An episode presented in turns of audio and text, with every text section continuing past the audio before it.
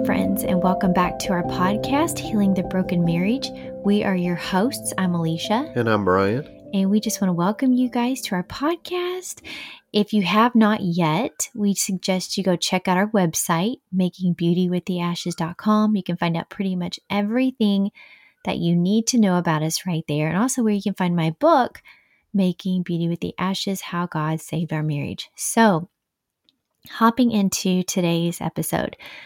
And I'm sure as I start to talk about this, I'm sure none of you can relate to this. This is probably just a me and Brian thing.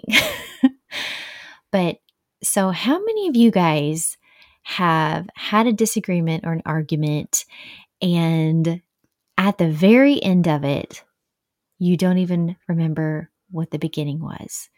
As you're like diving into it, and and I don't even know how many of you guys do this. If after the argument or disagreement you dive into where it began, but sometimes me and Brian will do this. We'll sit and go, "Wait a second. What was the origin of this? Why did we get here? Or how did we get to this place? Where did it start?"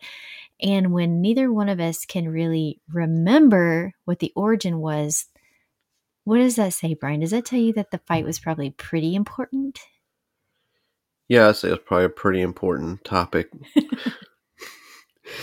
yeah, we've done that even recently. We won't say how recent, but it's been pretty recent that we uh we both question, and I'm and still thinking back to that day, and we're not going to say which day it was, but I think we're both still kind of lost of what the initial subject was we was on that started the argument.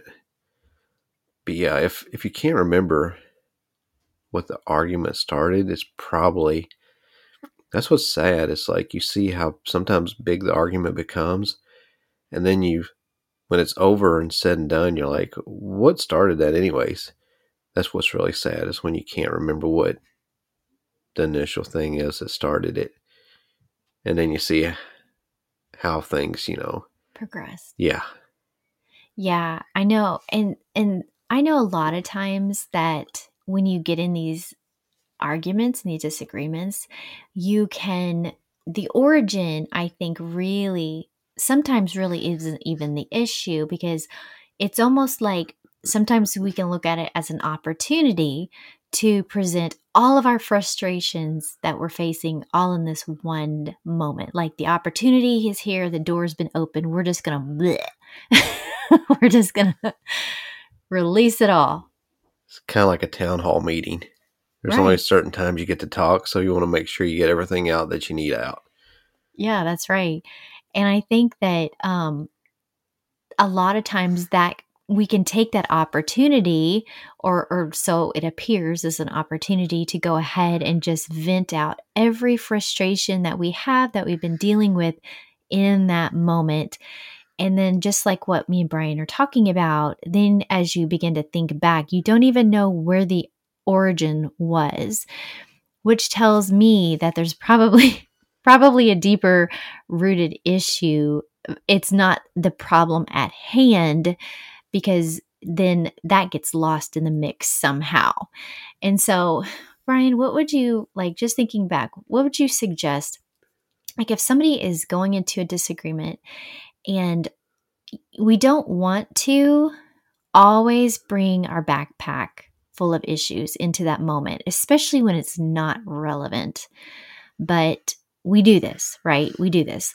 So, what would you suggest to someone um, that maybe this is like a habit that they have, or maybe even a crutch that they have? You know, sometimes we feel safe in insanity. and sometimes, you know, people want to bring every issue they have to the plate or to the the argument because they felt they feel seen, they feel heard. So what would you suggest to someone who's maybe you know, you want to help them not to do those things that initially doesn't help them in the end? Well, like you can, I, I'm thinking like a couple different ways. Like if there's if there's an issue that's that's being discussed, I think you need to try to stay on that topic and that issue and only that issue. I'm not going to say time to time th- other things aren't going to come up, but like so many times, even with ourselves, we've seen like we we do we kind of we've in the past we've kind of used arguments as a town hall meeting. It's like okay, this is I've got my podium for the few minutes, and I need to say everything I need to say and get it out. But it's just that's the thing. It's like nothing gets resolved that way. For one, the issue at hand normally gets buried instantly because there's so many other emo- emotions that come up and the the problem that the, the problem at hand right then and there a lot of times it gets lost in all the all the emotions and all the other things that we're trying to add in because we think we're being heard.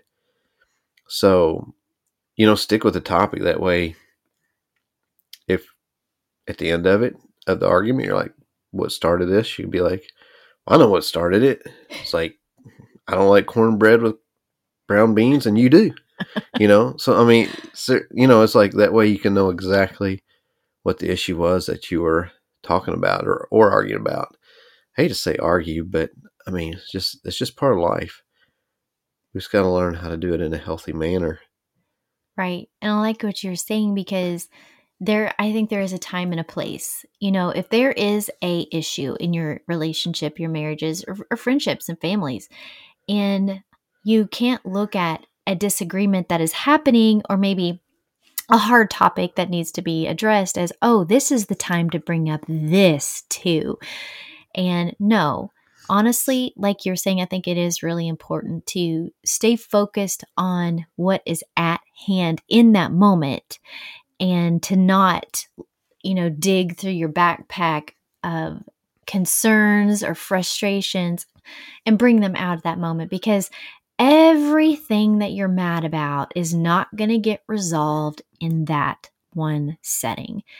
Really, I think what you're going to do is when you are doing this to the other person, they're going to feel overwhelmed and attacked. And, you know, where they may have been in a place to work out, work you know, work out something with you or work through something with you when you brought just the one thing, when you bring 15 other things along with it, mm-hmm. then they may not be so willing at that point because they're going to feel ultimately like, wow. Yeah. You just attacked me majorly. Yeah. And one thing be really careful of is like, because we, everybody does it when we, you know, when we have arguments, we start throwing darts at each other. It's just, be careful not to because we we I know we have. I'm not saying everybody, but we we have in the past. We've kept an arsenal of darts, and you know darts can be different. Different, you know. You watch movies, and there's like they got different tips on arrows. They got arrows that has poison tips. They got arrows that have tips that explode. And you know, it's like a lot of times you start throwing arrows at each other, and you feel like maybe one isn't stinging enough, so you're going to throw a poison or arrow at them, or one with the end on that explodes something. So it's just you know it's so hard in the in the heat of the moment to not do that, but just refrain from trying to. And I know there's a no saying hurt people hurt people, but just try to refrain from letting our hurts hurt the other one, where we had to go back and apologize later. Right. And one thing that you said is, and I know probably a lot of you have heard that, is hurt people hurt people. And it's true. It honestly is true. And sometimes I think if you listen to what a person is saying, they're saying more about themselves and how they feel more than um, when they're coming at you in a harsh way, especially if somebody's coming at you in a very harsh way. What they're really communicating is, I feel this way inside, you know, and I think that, and me and Brian, um, we're learning this as well, is just to approach a conflict or a argument, disagreement, whatever your choice of wording might be, that sounds the prettiest, and of course, always the less threatening, is to come at it with a um, just a mind of I want to understand you more. And if we would approach every situation with I'm in this to understand you more and not I'm here so that you will hear me. And I don't really care what you have to say. You're going to hear me we would have a much better outcome and resolution with that person. And we'd come out with more understanding of how they feel. You know, if we go into, I mean, hey, this is an Elisha's perfect world. If both people come into disagreement and both of them have a mindset of, I am here because I want to understand you better. I mean, my gosh, you can just see the conflict or the matter at hand just dissolving and you come out of it with more understanding of the person of why they've felt this way but then you understand yourself more and you want to you know it, it just it changes the dynamic of the way that you do conflict and for the better honestly but as i was trying to think of a topic of what we could talk about today, I was just like, how many times have you arrived? Say you started an argument and it, or even a disagreement, whichever, like I said, whichever is less threatening. and it's about finances. And then at the very end of it, you feel like the worst parent in the world. It's like, well, how did finances go into parenting and parenting go into like in laws and in laws go into the past? I mean, it, it can snowball and trickle in so many ways and lead in so many directions. And at the end of it, you're like, okay, there was so many topics brought up. I don't even know what to do now. so I really like what you were said about if you can keep to the topic at hand, not not ignoring the other issues that you have because you know that there's other issues, there's other things that you want to talk about or bring up. Not ignoring those, but realizing that they don't have a voice in this discussion, that those things are going to have to wait for another time, um, maybe even another season, and just sticking with what's at hand, but then also coming at it with a mindset to understand the other person, where they're coming from. Because, right, it's all about relationship, it's all about connection. It's all about not losing connection, but building connection. And I think that when you come at this with, okay, I'm going to look at you as something's going on, I want to understand why. And I want to hear from you why you feel this way versus you're going to hear from me. yeah. I think I think when you say that it kind of reminds me of my doctor, which he's a great doctor.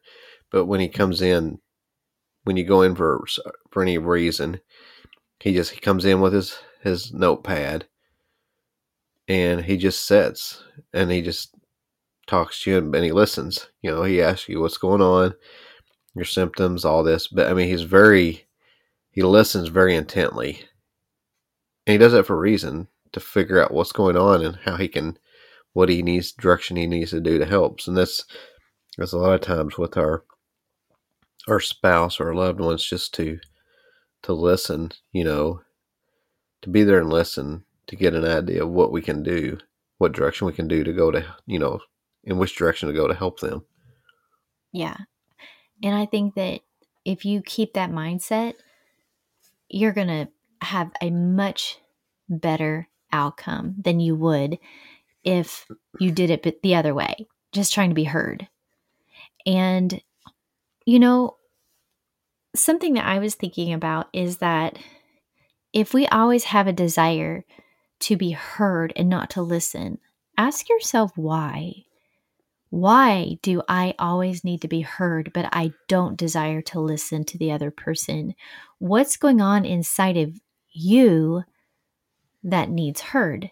And maybe a, counselor needs to one needs to be the one to walk through you in this season because guys it's all about talking and listening listening is a huge part of a relationship but if you always want to be heard and not want to listen then there's something deeper that needs to be you know dived into to figure out why and so i really hope that this has helped somebody who's maybe in that place of, you know, maybe your arguments, your discussions, whatever, always has a snowball effect. And you can't figure out why. Well, I hope that some of the tips that we've given you has helped you to maybe hone in on I mean, guys, you're going to have fights, you're going to have arguments. And we just want to as we're learning to fight well, we hope that you will take these tools and you will fight well as well because like we said, you're going to fight. we live in a world where you're gonna have fights, you're gonna have arguments. So why not do it to the best of your ability? That's right. Yeah. And both of you, you know, come out better people on the other side of it. That's honestly what the goal is. You don't want to be like fight to injure, like two dogs in a cage fight. Argue to injure. Yeah. Right. I think argue is a better word because, and we might fight about this later, but I think argue because fight could be, fight could be um physical. It's Can't really argue yeah, and be right. physical unless a verb. Yeah. So yeah, just argue in a healthy way. Right. That's we that's honestly that's the goal is to not avoid because remember we've talked we've talked many times that avoidance is not healthy and avoidance only creates further issues down the road. But to argue like Brian was saying don't fight don't use body parts to swing at each other.